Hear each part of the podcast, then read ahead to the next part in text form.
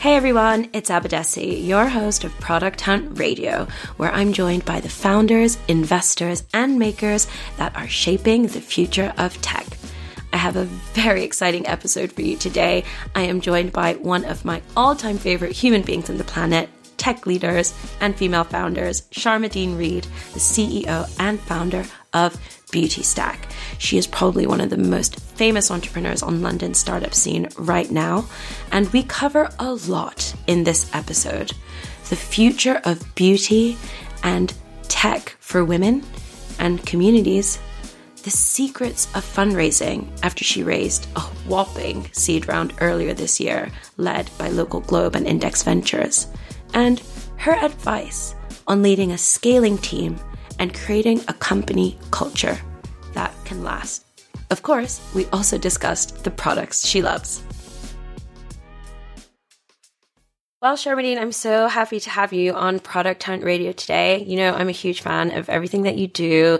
Um, you've been a real trailblazer and inspiration for me and many other women in tech, women entrepreneurs, women of color, black and brown women. So it's wonderful to have you here and learn about your journey from WAH Nails to Future Girl Corp to Beauty Stack. I always like to ask my guests to really share the audience, you know, who they are and what they're working on before I jump into the questions. So for those who aren't familiar with who Sharmadean Reid is, please tell us who you are. Hey, thank you for having me. So yeah, I'm Sharma. I founded a nail salon 10 years ago. The process of building out that salon gave me some interesting insights about how women communicate with each other about how they like to book treatments, about the type of things they like, about who the audience is, but most importantly, who the service layer is, who the professional is. And from that insight, I started building Beauty Stack. The process of me thinking about starting a startup is then why I started Future Girl Corp because I essentially created a space where I could learn how to build a startup by interviewing people who'd done it. Um, so Future Girl Corp is a very informal organization whereby every month I would teach, you know, a group of women an actionable uh, skill rather than inspirational panel talk. So it was always like how to find a technical co-founder or how to write a pitch deck. And now, because I can't work on Future Girl Corp as much as I did before, we've put that online. So if you go to the website, you can now start your own Future Girl Corp. That was always the idea. So it's almost like a girl book club. You know, mm-hmm. I want girls to be starting their own business clubs everywhere. So what I'm working on now is Beauty Stack, which is a social network meets a marketplace where you book trending beauty treatments purely off images and you transact in a social network environment. So yeah, it's been a very fun journey. yeah, it's amazing. I remember coming to my first Future Girl Corp uh, event. And just like you said, it was really full of practical information. The session that I went to, Michelle Kennedy, CEO and founder of Peanut, was talking about how to raise funding and also talking about like legal and contracts and the importance of that. And in terms of sharing practical information, it was incredible because I'd already been a few months into incorporating my business, negotiating contracts with clients. This is like Hustle Crew, the workshops and training I did. And I was just like, oh, I haven't been using contracts. Mm. And I suddenly thought, oh my gosh, like I'm completely exposed here. And it's incredible how you just don't know what you don't know right. until someone tells you. You're so right. That's exactly it. Because people are always like, well, the information's out there. And I'm like, but sometimes you don't know what to Google. You don't know what the search term is. You don't know about good leaver, bad leaver. I'd never heard of that before I started a startup. Do you know what I mean? So I think that I'm so privileged to have an amazing network of women like Michelle. You know, Michelle was a lawyer and like completely senior like lawyer at startup who's been through this so many times. I'm like, share the knowledge. Yes. You know what I mean? Tell tell everyone because I just went through all those mistakes myself and I was like, I don't want to hear any horror stories of other girls going through that. So yeah, that was really the instigator for it. Yeah, it's incredible. And in terms of having content which was very action oriented and like related to the business, what I really enjoyed about that first evening that I went was I then got to meet some incredible women, including like Serena Abbasi, who ran an organization to, yeah, make the media sector more inclusive. And now she's at M&C Saatchi leading culture there. And inspired by that talk, we had really frank conversations about how much we were charging clients for workshops, how much we were charging for speaking engagements. And that was really the first time that I realized I could ask about money things so directly because I think I was just too shy to do that before, which is weird because as a business owner or an entrepreneur, you should definitely not be shy about money. But yeah, it was nice to have a space created where we could speak to each other at that level. Well, if we unpack a few things from what you said, it's like, it's nice to go to a thing where there's actionable stuff. That's just my personal preference. I'm a very pragmatic, logistical type person and I like to get things done and not have wishy washy bits in between. So that's just the way I like to run things. Secondly, I think I'm really, really good at creating spaces for other women to connect so that Serena is amazing. And the fact that you now know her because of that, if you imagine that's what we built a salon for, proudest thing for me is the like, you know, hundreds, if not thousands of connections between women that we've created over the last 10 years. Like that makes me happy. And then the other thing you said is she's now doing culture at M&C Saatchi. I'm like, I have a really good attraction for like, women who are going to be amazing. Amazing. Do you know what I mean? Like uh, all the the original WAH Girl crew who were like 14 and 15 when I met them, like they're all doing such incredible things now. It makes me so proud. And on top of that, I use them for services. Amazing. Like I use them to decorate the salon if they're now doing interior design. I use them to supply the flowers if they're now florists. So I think, yeah, it's, it's a really emotional because I'm closing WAH this year. Oh, and it's a really emotional thing for me because I'm like, oh my God, from 25 to 35, my life has been consumed by communities of women. it's, it's good, but it's like very emotive also. Yes, I can imagine. I mean, communities are at the core of everything that you do. Beauty is at the core of everything that you do. I'm going to be a bit of a fangirl here, but I love following you on Instagram because I feel like you are an expert when it comes to putting a look together. And it's quite fun to have a tech CEO of a venture backed company. I mean, you know, you raised a four million pound seed round earlier this year, who also has that side of things. I feel like I grew up in a world where CEOs were always guys and always very serious. There was a very kind of cookie cutter dimension to it.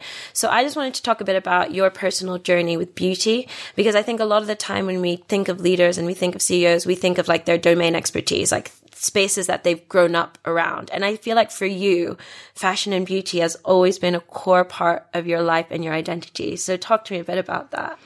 Yeah, and that's why it is my domain expertise. exactly. so I actually studied to be I mean, you can't study, but I went to fashion school. So I did a fashion communication degree at Central St. Martin's. I graduated with a first. I started doing a master's in cultural theory, but then at Goldsmiths. But I was getting so much work that I kind of loved having money for the first time in my nice. life and never finished my master's sadly. So I was always flipping between like aesthetics and academia.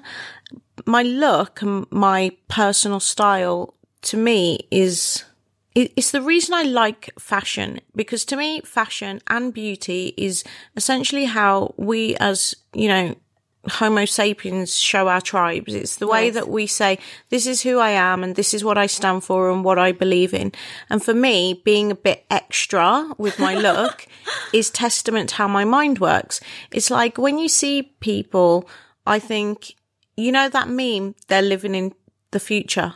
That yeah, guy's yeah, living yeah. in 2037. I'm like, with my outfits, I'm like, if you see me or my friends, you know, my international girl career, I'm like, we're living in the future. Nice. And if we're living in the future through our look, because we create, like, I'll wear something and then, you know, my friends in New York will be wearing it too. And then all over the world, we're like creating micro trends of stuff. It means that I know what users will want after me, if that makes sense. So all of this feeds into my work because I build for anomalies and I build for like the girls who are living in the future. I build for girls who are like international travelers who have high expectations of experience, who spend a lot of money on fashion and beauty because I, I believe that if we build a product that works for them, it will work for everybody else over time. Um, and also it's aspirational. It's like you want to be living in the future. Yeah, who doesn't? I mean, some people like, you know, traditional past, but which I do also. But it's more just like if you see me and how complex, like I've always got loads of jangly things and stuff. like right now, just for context, I'm wearing like a pink. What kind of top would you call this? I would call it like a kind of like crop strappy top. like a sh- But it's like satiny silky. It's like a renaissance, like Yes, a. Victorian pink crop top with like baggy trousers. I Yeah. look like a backing dancer from 2003 and then a pink ribbon in my hair and then loads of gold jewelry. Yeah, it just means there's so much going on with my look. I think there's a reflection of so much going on in my mind. Yeah. Um, like a time traveler. Yeah. You're like a Renaissance painting on the top and then a 90s backup dance. Exactly. um, and you know what's really funny? I was listening to Kelis the other day, who's just the original icon, and Kelis is caught out there. That song, love that song. It's such a good song. But what I find hilarious is how she cusses out her, you know, the other woman by saying she's so basic. She dresses. I can't believe you go out with someone who dresses like that. you know what I mean? Because she's like, how I dress is a reflection of me, and I'm like, yeah, she, that of all the things she could have said Yeah. for Kelis, her personal style is so important to her identity that she's like, how on earth could you go out with such a basic girl? Yeah. um, but yeah, it's definitely a woven thread through my work. But you know, look, if you scratch the surface of fashion and beauty, like I said before, it really is from a, it's almost like ethnography why do we dress the way we dress? How are we communicating who we are? How does do all these materialistic signifiers tell you and the world around me this is who I am and what I stand for? And like you said, it's um it's not common, right? It's like imagine how many of the same type of guy walks into pitch meetings and then I walk in and there's just so much going on for them to absorb. That's new um, information, new visual information that it definitely wakes people up if they've been doing all days of partner meetings, that's for sure. I like that. I think it's true. I think of myself and why I invest in the fashion products that I do and why I invest in the beauty products that I do. And it goes so much more beyond just being another consumer product that I, I need. It does relate so strongly to my sense of self in the world and like how I navigate the world. And exactly like you said, how I want to be perceived and how I want to, yeah, uh, how I want people to think of me. So I think it's, it's really great that you kind of like touched on that and shed some light on that. Now, rewinding a bit to graduating from university, getting booked for a lot of work, was that for styling or what, what did that look like? So the first ever job I got as a freelancer, so I worked my whole way through university, which is why I was able to get work so easily. My first job before starting, like a month before my course started, I worked for Nicola Formichetti and Kim Jones. Oh, wow. So Kim Jones is now big time, mm. amazing. He's so, well, both of them are so incredible. And that was my only real education. I had two of the best. And then my third best boss was Jo-Ann Furniss, who was the then editor at Arena Homme Plus oh, magazine. So I worked for those guys all the way through my degree. And then the first independent job I got was styling a Nike shoot in Milan with 25 influencers, but you have to remember that 10 years ago, that world word did not exist Yeah, that's publicly. true. So, uh, yeah, it was more like 12 years ago. Influencers was a term that Nike invented as far as I'm concerned. Wow. But it was like private, like you never externally referred to the phrase influencers. And yeah, it was people like, so Ken Cappello did the photography. He's an amazing photographer. He's from, uh, based in America. And then I had cool people from Amsterdam, from LA, from New York, from like Paris, Milan. Imagine 25 of the coolest people. It's like an instant hit. So the way, you know what? So much of my previous life has, I've has translated incredibly to the work I'm doing now. Because when people want to understand virality, Yes. the world of styling or fashion shoots is incredibly viral. Because if you imagine that every time you do a shoot, let's say you're doing one shoot a fortnight, you meet 10 new people on set. you meet a creative director, a new photographer, a new makeup artist, a makeup artist assistant, a hairstylist, lighting directors, all of these people. And you bond with them intensely to create art. Yes. Visual. You, it's almost like, you know how you bond with people when you travel together. Yeah, of A lot of shoots travel, you're traveling as well. So you have intense period Mm. with these people. And so therefore they're your instant best friends Got it. right? And then you do it all again two weeks later. So when people in fashion have like loads of friends, Yeah. it's because you genuinely do because you've like met 10 new people every two weeks and or it's 25 if it. it's a shoot like that. So that world that I lived in was incredibly inherently viral. It meant that by the time I came up with WAH, the, the uh, sorry, yeah, the idea for WAH nail salon because I would be working on the fanzine since I was at university anyway. I just knew so many people all over the world from styling for Nike and Amazing. ASOS and did bits for Reebok and Levi's and all kinds of youth culture brands.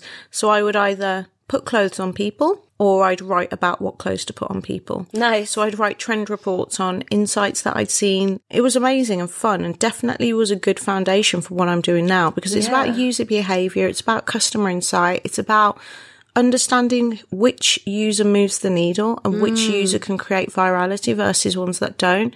Yeah, I'm, my journey has gone in, not in a straight line, but it, I'm in the perfect place. I was going to say it, it has all still connected in a in quite a valuable way. I think it's quite interesting because there's certainly this trend of predicting the future or anticipating the future or putting yourself in the minds of future thinkers or like future stakeholders in everything that you do. And I just wonder, do you feel that there is some like skill you've been able to hone through that work that lets you, let's say, apply it now in terms of thinking this is where the beauty industry is going, or this is where beauty practitioners will be going, sort of identifying those things maybe before they've even found a way to vocalize it. It's a really interesting question because I ask myself it all the time. Not just about being able to know what's coming next, but generally why I am the way I am. Okay, if I was to offer practical help, practical advice, it would be to just ask people about their lives and read between the lines. I have a natural curiosity and interest in people, but I have an interest in weird people, not just like, like let's say I'm at a party and Yeah. someone got introduced to me. I wouldn't typically just start like asking them loads of questions, but there'll just be something, and that's the intangible thing that I can't quite Right. share. There'll just be something about them that will make me think I want to know more about you. Mm. And then I'll start asking them everything. you know, well, where did you grow up? Like, what did you write your school dissertation on? You know, not obvious things like, well, I do like what music do you listen to, but I might be like, when I know where someone grew up, it tells me a lot about them. Right. can- you know, what, how old they are and I can kind of put them in a context of a time and place because. I think your teenage years are so formative for the rest of your life. I ask them all these kinds of questions, but I don't ask them what they think of stuff. I'm just asking them and then I'm making assumptions based on what they're telling me. So while the conversation's going, I'm trying to either confirm or deny my assumptions, right? Right. So I do it in interviewing as well. Like, for example, we hired a back end engineer who is 34, the same age as me, and from Wolverhampton, Okay. my hometown. Yes. so because he's 35 and from my hometown, I'm like, what school did you go to? So he tells me what school. So I'm building this picture of him. And I basically just know what he's like. Do you know what I mean? I know, Yeah. I know the music he was listening to. I know what his clubbing experience was like. Yeah, very I know where he went raving, like when he was 17. Like, I know the type of city he grew up in and what, how it possibly made him feel. So I'm just trying to confirm my assumptions all the time through conversation. Um, the second thing I do, which I think helps massively, is I read so much and I read really varied stuff. So trends across journalism and any type of writing, you'll just see flutter of patterns, which is what predicting the future is, Yeah. right? So, you know, I'll be reading about like gig economy in Bloomberg Business Week. And then I'll read about how flexible working is on the rise. And I'll read about how, you know, the Indian, a report on the Indian economy of the amount of, um, unpaid work that women do and what the contribution to the economy if women were working. And then I'm like, okay, boom, the future of work for women is. And then I look at things like where things have been successful and where there's opportunities. So I'll think, you know, I heard an amazing stat at a panel discussion once where a woman said that employment opportunities for immigrant men in the UK had gone up by like 12% over wow. the last five years. And I was like, oh, that's cool. But she didn't say any more. So then my brain starts going, right? So I'm like, I wonder why that is. Well, obviously Uber and Deliveroo are probably the two easiest jobs you can get if you're a newly arrived person in the UK, right? And I'm like, well, why is that an immigrant men thing and not a women thing? Well, you wouldn't feel safe. Who wants to be cycling around getting sweaty? Mm, yeah. Um, you know, there are all these reasons. So then I'm like, okay, well, what can I do to fill that role? Well, you know, almost every immigrant woman can do some form of beauty because they've yeah. had to do it on themselves. They've had to braid their hair, you know, do clean their face, whatever it is. So I'm like, okay, bring all of this information. And, you know, I've just mentioned a few select things, but I will have an entire thesis on the future of work for women. And I'll be like, well, this is how we fit, fit in. So it's definitely pattern recognition nice. across a varied range of sources and also looking at cycles. So mm. everything is cyclical. Nothing is truly new, right? It'll just be a new execution of an old idea. So I was thinking about, I always look, in fact, I said it today in a meeting. We're doing a product meeting for gift vouchers. Gifting is huge in beauty and we're trying to decide what the flow is of where a gift voucher appears in the booking like process. So I said to the team, when we have difficult decisions like this, what I try and do is think, what would a human do 20 years ago mm, nice. to, to do this? Well, I know what a t- woman would do 20 years ago. She'd cut out a coupon from the cereal box. She'd cut out a coupon from Cosmopolitan. She'd have all these different vouchers. And then when she goes to like Sainsbury's, she'd hand them over at the checkout and the guy would scan them all one by one to go through and then the discount would be applied at the end. So that's, that's what we need to do. We need to have a wallet of all these varied vouchers. Mm. A voucher might come from us as Beauty Stack. It might come from another pro to another pro. It might be a discount code that we've just distributed. We need a wallet with all these different vouchers in so you can select the voucher or apply or just hit like apply all vouchers and nice. see what, do you get what I'm saying? Yeah. So I, I think cyclically, like what, you know, nothing is new. So what were you doing 20 years ago or 200 years ago? I also read a lot of history for the same reason because I just think, again, humans are quite basic really in the way that are. they operate and whatever was done before will probably happen again. We just have better tools yeah. to do them. I think, um, yeah, there's a lot to learn from that and a lot to unpack in that. History definitely probably repeats itself. I, I, feel like we certainly see that happening, even if you just look at like current affairs and stuff like that, which is interesting. But certainly being ident- being able to like identify trends and identify patterns is very important. And I feel like that's why people who are always like passionate about a space or just have an incredible amount of knowledge within a space end up being very successful business leaders within that space because they're already equipped with like the information and the tools to identify patterns. You know what I mean? Like you need to be comfortable and competent within a domain to be able to connect the dots or go one level up and to the point that you're making about interviewing that person, like, okay, what's like the context and like what's the other context I can read from this and stuff like that. So I'd love to focus a bit on Beauty Stack. Uh, so there was some great news that came out earlier this year that you raised your four million pound seed round, which is awesome. Great investors like Index and Local Globe reflecting on that fundraising journey versus, let's say, starting out with one else 10 years earlier, what are the things that you have learned about fundraising that you feel are like founder best practices? And maybe in particular ones that aren't often included in, in those like lists of like, oh, this is what you definitely have to do. Just like your own personal experience. Like, what do you feel really helped you win such big names and yeah, convince folks that this is going to be yeah, a billion dollar idea one day? I think that the thing that really held me in good stead was the time I spent to work on my own personal and company theses. Theses? Theses. that was the most invaluable thing I'd done. So we often sit there and have a business idea and do a pitch deck and you'll do what's called market research.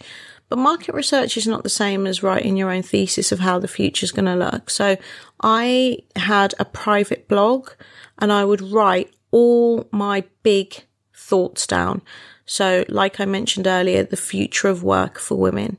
Another one might be why the time is right right now. Another one might be why I'm the right person right now. And I would write this in a password protected blog. And anytime an investor wanted to see the inner workings of my mind, they could go there Cool. and understand it because you can't get that stuff across completely in the t- 15, 20 minutes that you might have to pitch.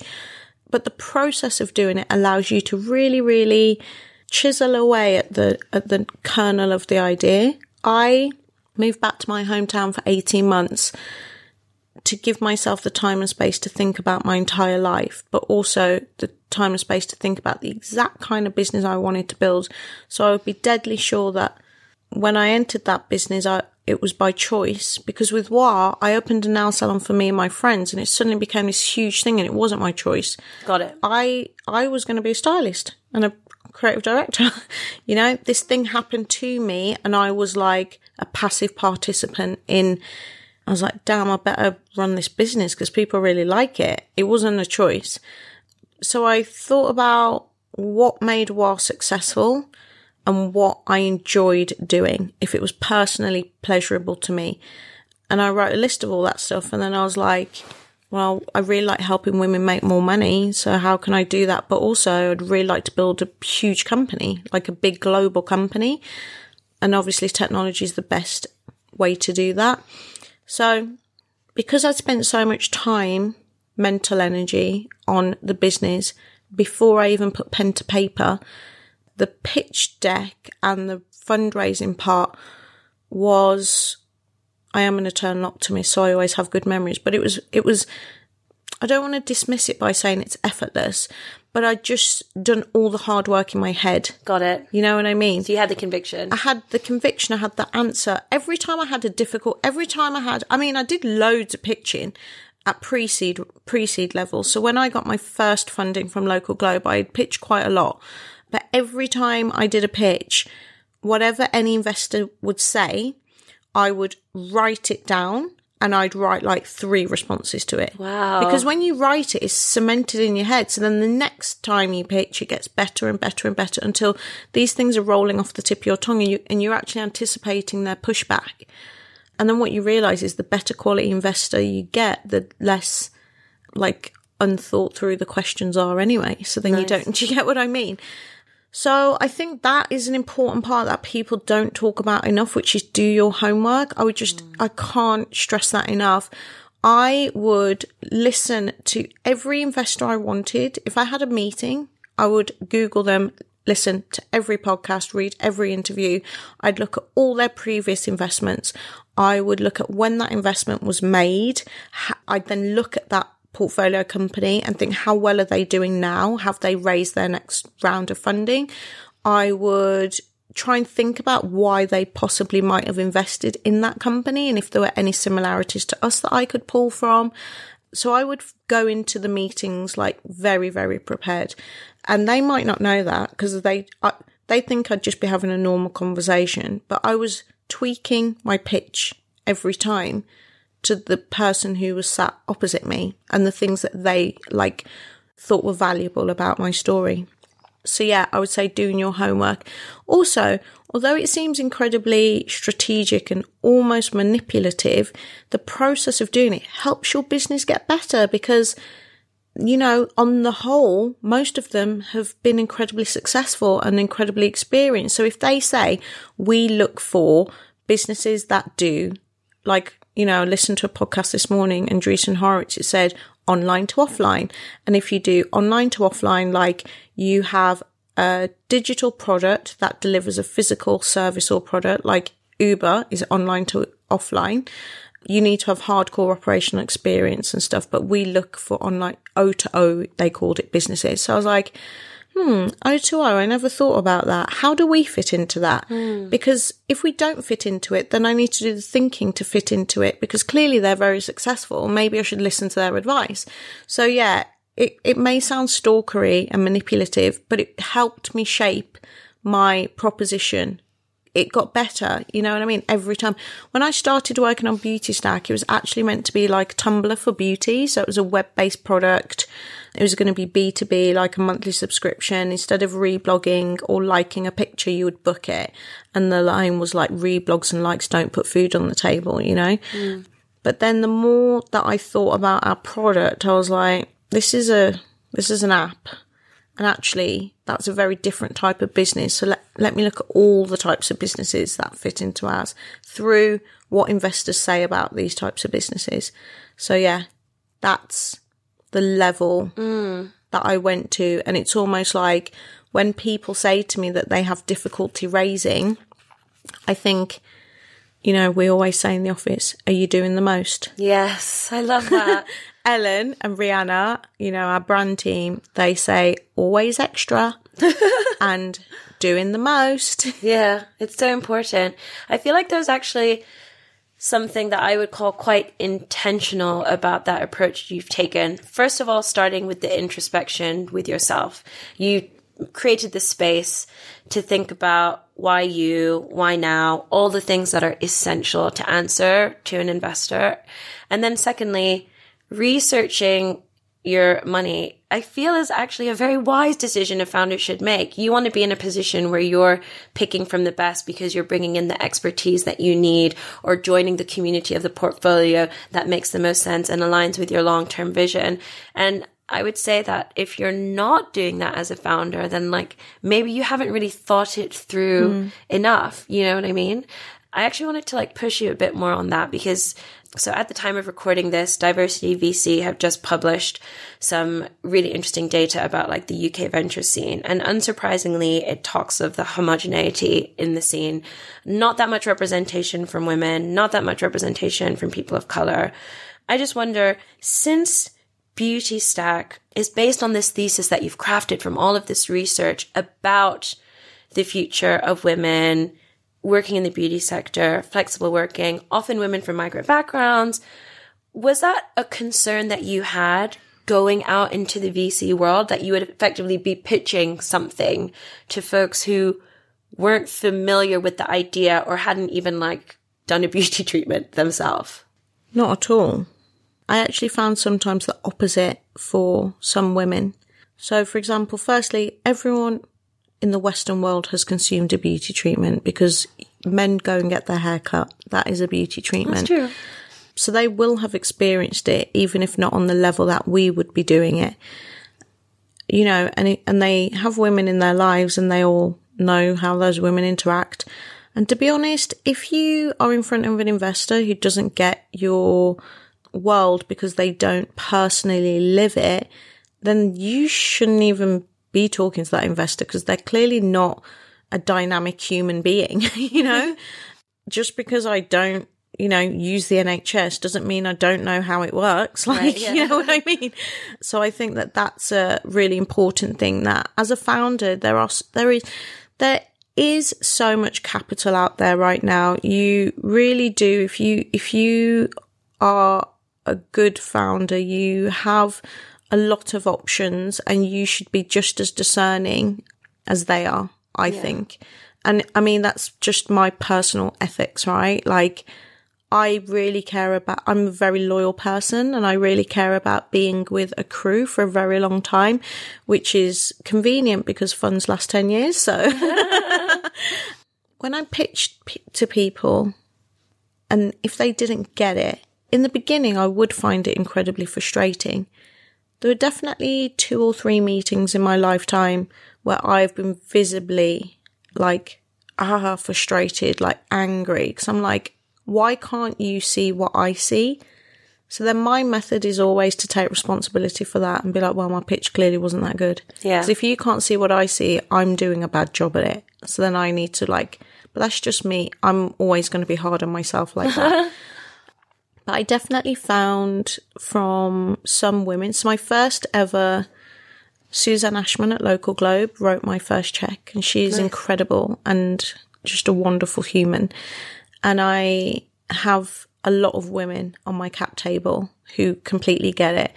But I did find that reverse thing, which I thought was quite fascinating in Brotopia. Brilliant book. Um, Read it, it's so good. You haven't read it? Oh my god. I wanted to read it so bad. I actually downloaded it on my phone. 'Cause oh, I Oh, was wow. I was in the countryside and I read the whole thing on my phone Oh in like a day. Yeah, but there's this thing where female VCs almost don't want to invest in women because they don't want to be the only female VC who brings female products to the firm. So I I had a couple but it's crazy how fast things change. Like that wouldn't even be a thing now. Yeah. As little as two years ago, when I was pitching the first time round, there were a couple of women who definitely what's the word? like blocked me Yeah. for sure, hundred percent. And I'm like, that's cool. I also think that because I have quite a clear, outlined, and very dominant and ambitious plan, I think it would overwhelm some people or or seem complicated to some people. But I just think that you know, I believe in law of attraction. I think you, you put the right message out there and the right investors will find you because Suzanne actually always says that I'm really bad at asking for money. I never like, you know, I'll just be t- la la la, I'm building this business. and I'll, I'll never be like, so do you want to invest? So I'm trying to get better at that. That's awesome. I, I wanted to ask you because you are certainly one of the hardest working people I know. How do you work on your founder mindset and your personal development? Like before I jump into like your role within Beauty Stack, I just want to know on a personal level because at Product Hunt, we have this conversation all the time. Everyone in the community is aspiring to something, whether they're still studying and trying to break into tech, whether they're working on a side hustle, trying to get it out into the world, even if they're just like a founder trying to launch or trying to grow, get their first thousand app downloads, million app downloads. There's this real theme of self improvement because there's this awareness that the success of your business depends on the success of you as an individual. And I know that continuous learning is something that's really big to you. You've already mentioned this, but you know, what are those other things that you prioritize in your life so that you can be the most effective founder you can be? Firstly, having a personal mission. I actually would also recommend that for fundraising in that I love this analogy of missionary founders and mercenary founders. And when I first heard about it, if you Google it, it's really fascinating. When I first heard about it, I was like, oh yeah, I'm definitely a missionary. Like, I think that good investors want missionary founders and cultivating my personal mission is so, it keeps me on the straight and narrow. It gives me that North Star that regardless of how the business, um, pans out, my personal mission, I own that. Like just me. Do you get what I mean? So that was like super important in terms of that founder mindset. I think that the difference between a founder and an entrepreneur is like a founder, it's a calling, Mm. and an entrepreneur, you know, you're building businesses and you're building incredible businesses and you see brilliant opportunities. But I feel like founders, it's a calling. Like, genuinely, I love what I do, but I would love to just be doing some really basic stuff. But I feel obligated to do this, and I think that's the mindset that I've always had. If I if I see something, I think, well, you know, it's quite egotistical, but I think only I have this unique insight. Therefore, I have to make it a thing. Because if I didn't do it, I'm like, who else is going to do it? It has to exist. So yeah, I'd say that that's super important is to be mission driven, have your own personal mission. And the mission should ideally last beyond the company. I know that my personal mission will last a good few decades. Um, even if God forbid Beauty Stack doesn't, like my personal mission will carry on. Then I would advise, you mentioned it briefly actually, but de- defining your own level of success. This is so important because I think you can have a calling as a founder and happily say, my level of success is that I'm going to build a business that turns over like a hundred grand a year and changes the lives for these, you know, 1,000 people in my small town. And that is totally amazing. But because you asked for it, hmm. you defined it. Do you know what I mean? You said, this is what is going to work for me. It's going to make me happy. It's going to work for my lifestyle. There might be another founder who's like, my level of success is a 10 billion comp- 10 billion dollar company that operates in, you know, a hundred countries around the world and employs a thousand people or something. And that's, they've defined their level. So I think again, thinking about a North Star, you have to define that really early on because if you are all my analogies are meme driven these days. There's an amazing meme where this guy is like out to sea and then he gets taken by the waves and then he just lies back and lets the waves take him. and I think that that, that is peaceful but also dangerous because you're you're not in control. You know, there's no free will there. So I think having the clarity in what's right for you is important because otherwise the danger zone is you're judging yourself by what other people's level of success are, or you forget what you're happy with. So, you know, you might be building this hundred grand company for the thousand people in your village, and then your mate across the road's like turning over a million, and you're like, fuck, why am I t- not turning over a million? But you forgot that actually that hundred grand was all you needed. Yeah. So if you define it, it's you, you stay in your lane. It's so important because it's very easy to get distracted Oh yeah. by other people, especially because Crunchbase is announcing raises every day. all the time, yeah. Like, actually, I I get that email to basically bolster me because I'll read I'll read that some crazy like I don't know pet food business has raised like five hundred million, and I'm like, oh uh, yeah. We can do this, you know. So I, I, I think that, but it's easy to also get distracted by similar by your peer group. So yeah, have a mission, have a definition of success, and then just know what you need to feed you. So you might need, you know, it might be physical. It might be, I need to do, you know, squash every day or whatever. Might be, I need to have loads of sex. Might be, I need to have a massage once a week because physical needs are incredibly important. of course. And then you have your emotional needs. You know, what do I need? I need to feel safe. I need to feel in a stable relationship. I think so many people who are founders drop out of the game purely through personal traumas, Oh, definitely. like just limiting beliefs and personal traumas. I mm. couldn't have built Beauty Stack when I was 25 because I was having a baby, going through a breakup, moving house, deciding what to do with my life, Saturn's return, all of this crazy stuff.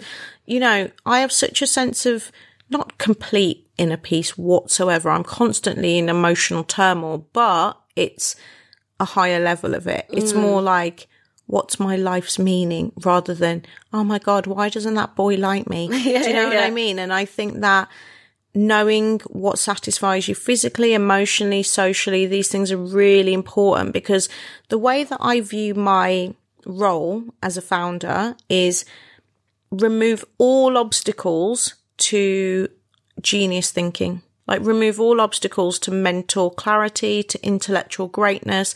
Like how can I almost achieve a higher level consciousness of thinking to see that next big idea? Um, so that removing those those obstacles might be I hire a cleaner so I don't clean my house. It might be, you know, the shared childcare that I have with my son's father. It might be not having friends who make me feel judged or criticized.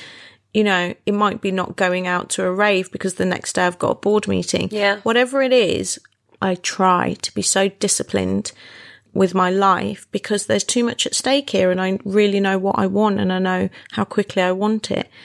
So yeah, I just think when you're a founder, it's like being a high performance athlete. Yeah. You gotta, like, why would you even think that you could get through the day without help in the same way an athlete needs help?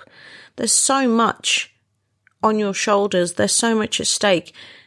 Sometimes I go- come home at the end of the day and it's literally like, I'm coming home. It's nice summertime at the moment. So it's a balmy evening and I'll be walking home at nine, 10 o'clock at night. I'll be like, how the hell did I do all the stuff I did today? I'll just, I will think it and I'll have a little laugh. You know what I mean? I started my day at 7 a.m. as a mom. Then I'm like being a CEO, but really I'm being a product manager. Yeah. Then I'm being a PR girl. Then I've got to do an interview and I've got to do a photo shoot. Then I'm mentoring someone and I just switch through these different hats like one at a time. And by the end of the day, I'm, I'm totally drained. Yeah, I can imagine. And I'm just like, I need to look after myself hmm, yeah. to do the things that I need to do. You're also creating content throughout all of those things, which I love watching and reading. But I often think that too, like, wow, you, every minute of your day, there's output from you. You know what I hmm. mean? Like, as you say, like, whatever role, whatever role you're fulfilling. I do think that's why it takes a certain energy slash madness to be a founder because there is bizarrely like like you, you mentioned ego here, like, okay, your vision of the world, you have to be the one to execute it. But at the same time, there's also like sacrifice on the other side of that coin because you're choosing to take a very difficult path, ultimately to, to change the world, uh, shape the world. And the requirement of that is time, work, and like you say, discipline. I feel like discipline as well. It's like a muscle hmm. and you have to work it and exercise it and strengthen it. Like Ryan Hoover, who's like the CEO of Product Hunt, he's one of the most disciplined people I know. You know, he wakes up so early, like 5.30. First thing he does check Product Hunt, of course. You know, check his emails. He answers every, you know, message that he gets, whether it's from a community member on Twitter or on email. He's obsessed with his product. You know, hmm. he's obsessed with it and it's his life. And there is a certain madness to that, I think. And I think sometimes it's kind of okay to like admit to it as long as, like you said, you are still doing the things that are required to stay alive because we don't maybe highlight enough how important it is to stay healthy and stay balanced. I'll share one example. I've been mentoring a group of under 25s here in London who are interested in breaking into tech or becoming founders themselves. And I just did this talk on like resilience. I asked them, you know, what do you do to support your mental health, to support your physical health? And when it came to like mental health, I asked, you know, raise your hand if you have a support network. And only half the room raised their hand. And that made me quite sad because I think going back to your point, think of the number of people who've quit or given up or stopped working on their dream because there was no support network around them to help them overcome those difficult times. So I wanted to switch gears a little bit and talk about the future of work, particularly uh, with your CEO hat on. You're very open about how you've grown your team and how you're developing your team. You have an amazing newsletter, which I read, but you also like share stuff on Medium and on Twitter. I'm curious to hear what are some of the things that you are prioritizing as your team scales so other managers who are listening out there can learn some of, from your advice. So the thing I'm prioritizing right now is my understanding of how the team fit together like Jenga. Looking for big gaps in the team. It take oh my god, it takes so much work. like, you know, I do an org chart in the form of a spreadsheet actually before it becomes a diagram.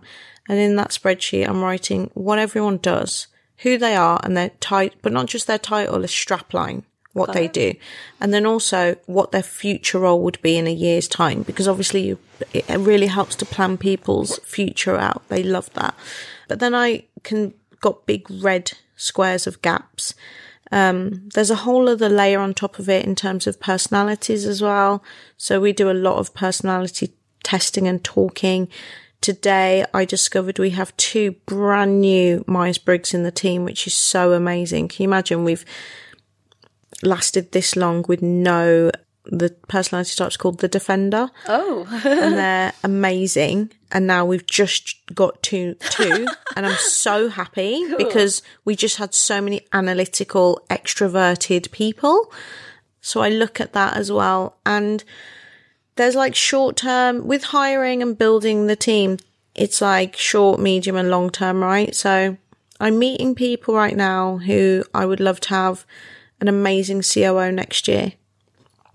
Not right now. It's a bit too early, but, um, and also it takes time to build that relationship. This person is so critical for the company.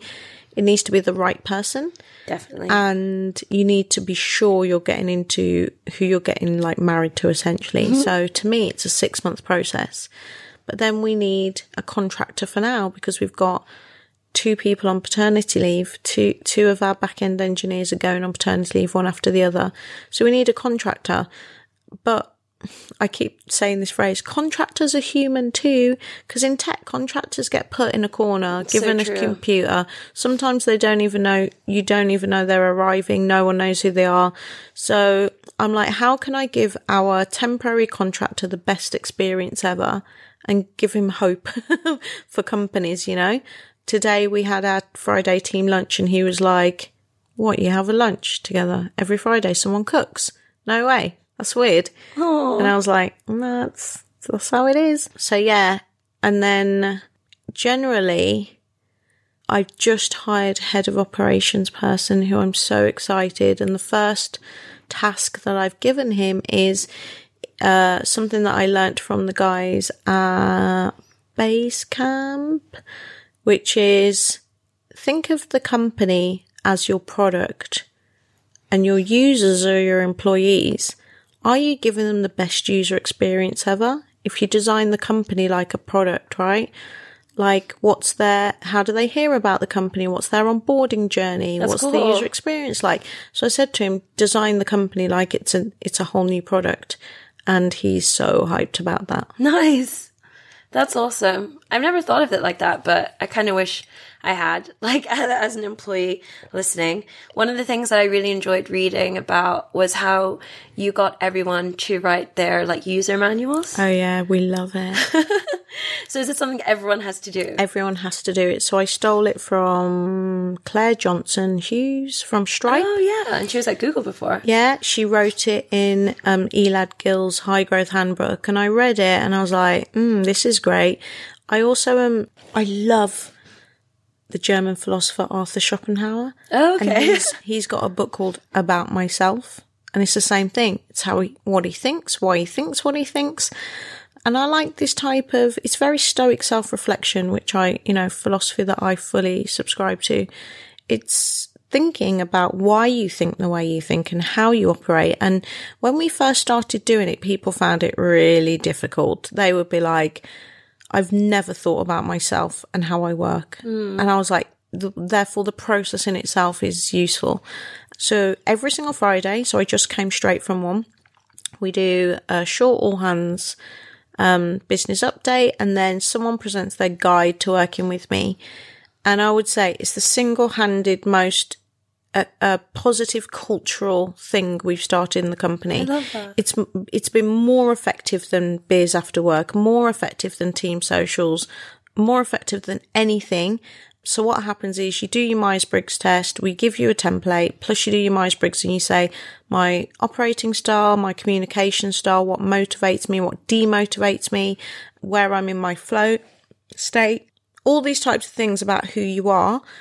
And everyone loves it. And then Amazing. you, you present it and then people talk about, talk about it. It's almost like a, uh, it's a wonderful 360 where you say, Oh my God, I totally see that's your personality type because you do this, this and this. And so, yeah, we do it and it's bloody great. But we actually, Fridays is so lovey dovey in our office. It's like in all hands at the very end, we do shout outs. But now, today, like usually we'll do one or two people shout out, but today I was like, we're going to do it differently. It's good to make stuff up on the spot. I was like, everyone turn to your left and say one thing, a gratitude to the person on your left. And we just went round the room doing that. Nice. And even if you'd never worked with them, you would say, like one guy said, I'm grateful for these amazing colourful shirts you wear every day, you know? And then we do fail first attempt in learning. So anyone can say anything that they've done that week where they messed up big time. First attempt in learning is interesting because sometimes there's loads of things. Some today there wasn't really anything. Um, there was a technical issue today about Google calendars and, you know, API releases. And then once we've done shout outs, so gratitude and first attempt in learning, we take a break and then start the guide. And then at the end, everyone's like, I love you, man. I love this company. So they all leave on Friday with a warm, fuzzy feeling. Yeah. Which is good for me. I want to copy this user manual thing. I mean, we are just going through right now. I'll send you the template. Please do. Um, we're going through our peer reviews right now, and peer reviews, of course, add value, but they feel so like so much less human than Yeah. what you're describing because it's quarterly, it's templated, and I feel like there should be more opportunities to share what you've worked on, what you contributed to, what you know, what you feel could have gone better in terms of how you interact with people than at these very specific junctures. And sometimes, you know, I read back on peer reviews and it's almost like revelations, like, oh wow, I didn't even know that. I feel like that's weird. I feel like it should happen sooner or it should happen, like you say, in a more in a more holistic format where you feel like a family and you feel like you're just having a conversation. I think that's pretty cool. It'll be interesting to see how you carry on with that energy over the next few years as Beauty Stack scales. So this is an interesting thing, right? It's like things that you want to start because they scale or things that you won't start because you fear they won't scale. I remember once reading Sheryl Sandberg say, you know, we were doing birthday cakes in the office and then we just couldn't remember everyone's birthday, so we stopped doing it. And I was like, yeah, that's totally like, if you want to grow, that's going to happen. But then I think it's almost like not giving yourself the chance to develop and understand what could scale. So think of it again. You know, you can see how product driven I am, right? It's like, think of the process like a, a design sprint or a user test or anything like that, where how would you know what's not going to scale until you actually do it? It's like, we've done this and now I've got all this feedback and I know which bits are useful, which bits aren't. And now I could easily think of a way it could scale in a way I wouldn't have been able to. So, for example, we've already started talking about doing a digitized version of it so that you could click anyone's name in the company and read their oh. like guide to working with me instantly. You could also pattern match for personality types that work well together, which I've done in real life as well. So when someone presented their personality type, um, one of our front end developers said, that's my girlfriend's personality type and we really get on. And I kind of stored that information in the back of my head. And then when it came up for a project to work on, I put them together. Nice. And they turned out to be a dream team. Yay. And they've done like two or three projects together now. And they're from totally different sides of the company. So I was like, I'm already thinking how we, and we've already discussed it. We like every now and again we'll have a random chat about it. But just because it doesn't scale now, you still need to have the insight in how to mm. scale it in the future. So you shouldn't let things stop you from doing things because you're like, this isn't going to work. We're at 500 people. I'm like, firstly, that's awfully presumptuous that you're going to get to 500 people. But you know, it stops you learning. Yeah. I think that's really good advice. There's still value to be gained from it, so why stop that mm. before you need to? Oh, oh, I like that. So, being the Product Hunt podcast, we obviously cannot let you leave without telling us about the products that you love, whether that's sharing the apps that are on your home screen or the apps that you can't live without. This is your time to share with the community. So the guy that I'm dating hates looking at my phone because there are, I think, eight screens of apps because they're not organized. Oh, you don't have folders? Nope. my no gosh. folders. Oh my gosh, oh she's swipe, not lying. Swipe, swipe, swipe, swipe, swipe, swipe. I couldn't live like that. All right, so I'll tell you my favorite apps. Go. Firstly, I am obsessed with apps. Oh, which is I can tell from which is screen. very convenient. And it's funny because when you hire a product manager or any product person in your business, you're just like I always say, let me look at your phone. Because if you if you're not into tech and you're not into apps, how would you be able to give tell me what the absolute best user experience is if point. your like uh, baseline is the 10 most popular apps in the app store? Yeah. Do you get what I mean? Yeah. So I'm always looking at the apps that people have on their phone. So the things that I love are the pattern. Have you heard of this? No. Let me get my phone out. Oh my god. Prepare to have your life changed. I am so obsessed with this app. Ah. Oh my god, even just talking about it, I'm like, I love it. Okay, so tell us more. What does it do? I tell you why I love it. I love it for a few reasons. Firstly, it takes something as centuries old as your astrological birth chart. So, you know, ancient Chinese communities have been looking at the stars and where you were born and building natal charts. And natal charts will, you know, tell one of my favorite words is auspicious. It will tell you about the child's future, right? And it will be like year of the pig and all of this stuff, which is essentially the beginning of horoscopes and astrological. Not the beginning, but you know, horoscopes have come from a massive place, but essentially hmm. planets. Got it. Planets plus energy. So why I love this product is you take something as human as a as a I want to use the word natal chart and not horoscope because Yes. it, it is your natal chart. It's not it's not quite just a horoscope. You take something as very human and wacky and mystical as a natal chart, Yes. which is where all the planets in the solar system were at the exact time, date, and location of your birth. You take wacky mysticism. You then take the history of what everyone's ever written about natal charts, which is quite you can find it online. There's websites like cafe astrology where you can find your natal chart and it's like a 16 page document. It will be for free. And they oh it's so smart. Imagine that you're taking sentences that are pre-written and through machine learning you're basically piecing them together to make a ai driven reading. Oh, cool. God it's all my favorite stuff Okay. it's humans plus data plus machine learning plus an app Nice. so the best, th- firstly, it will take your natal chart and give you your natal chart. But the way the UI is, although it's not the most beautiful app, the UI works really well. So what I mean by that is a typical natal chart, as I said, would be a 16 page document, um, that you would have to organize yourself. Whereas what the pattern does is it breaks it down into themes. So I'll read you a few of my themes. Nice. Oh, there's no signal down here. But a theme, like num- my number one theme is dissatisfaction. Oh. And then another one is hyperactivity. And then it will say, and then you swipe through each statement. But the way the statements are constructed are with machine learning because it will, I will read some, uh, let's say I'll read your pattern because I can put your pattern in. I can ask, text you saying, where were you born? Yeah. And then I can add you and I can read all about your personality. And there'll be some sentences that are similar, but not whole sections. Got it. So that's, you know, how it's like done. It's so smart. But the best thing is I can connect you and me and find out how we trigger each other. Wow. Is this relationship going to work? That's awesome. Is it going to be fruitful? What are the defining dynamics of our relationship? This is so critical for how someone like me, I think a thing a founder has to do that other people don't have to do is basically change their personality to like the hundred different people they come in contact with to, to get things done. So if I know that somebody likes planning an organization, I can't just throw an event on them last minute and expect them to deliver it. Whereas if I know someone's personality thrives off chaos and, and busyness, I'm like, cool, I can give that person this job.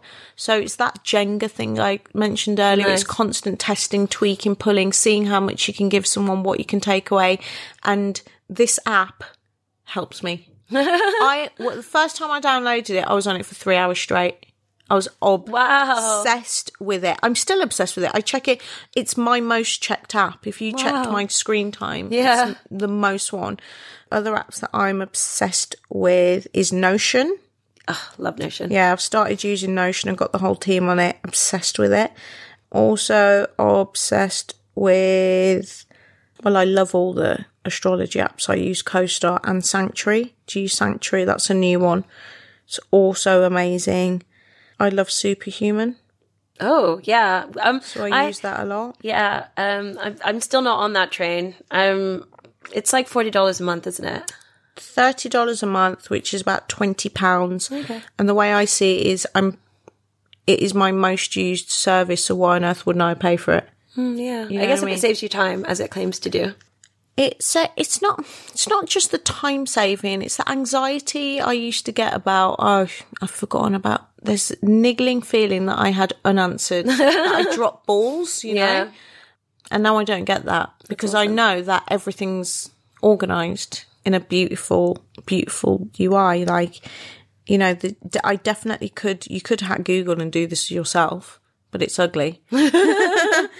I obviously love Beauty Stack, Yeah. which is a great app. Like a couple of my friends have got apps that I use a lot and I give testing back. So there's three. Michelle, as you said, on Peanut. I'm constantly using Peanut. I think it's so beautifully designed. I'm so impressed by the design. Wojtek, shout out to you, the designer, because we sat in the same office for a year. Um, I love that. I love Moody, which is my friend Amy's app. I check that a lot. Like, for example, right now, I'm like, my body, I've, my stomach's feeling really tender. I'm a little bit irritable. I will check Moody. Nice. Like the minute I think, why am I being like this? And then Moody will tell you not only based on your cycle, but based on all these other things like the weather, th- the humidity, where the moon is right now, like why I might be acting the way I'm acting. And then I also check Ferly, which, do you know Love Ferly? Ferly, yeah. So Billie at Ferly, I met through LocalGlobe and, um, you know, I am quite interested in sexual, well, she calls it sexual wellness Yeah. which is what it is. I'm also more interested. She keeps laughing at me because she's like, "This app, this app's not quite for you," because I'm like, it's just a bit tame. Like, um, so yeah, sh- you know, I think it's brilliant app, and I'm excited to see where it goes. I love Ferly. I'm even just their newsletter is greatly amusing. It's so important to have these conversations as human beings and particularly as women. And I remember one of the subject lines was like, how long do you like sex to last for? And I was like, no one's ever asked me that. and I'm glad that she could. Thanks for all your recommendations. Moody as well. Great content. I feel like we're entering a new era of well-being and identity thanks to your product and all these other ones that you've mentioned. So it's definitely a great time to be alive. I'm very happy for it. It's really about, for me, it's about data driven well-being though. I, you know, equally as clinical as I am spiritual, I need data just as much, or I trust my intuition. I like facts. Yes. And these new, these new apps give you facts mm. for mystic, for mysticism, which is what I, because I think mysticism's hugely important. The woman is the most mystical object ever Yes. to walk the earth. So like, I love mysticism, but I also love like hardcore information. So for folks who want to follow you and Beauty Stack, where can they find you online? So I am on Instagram and Twitter as at Sharmadean Reid, and then my everything at Beauty Stack, which is a great challenge to get.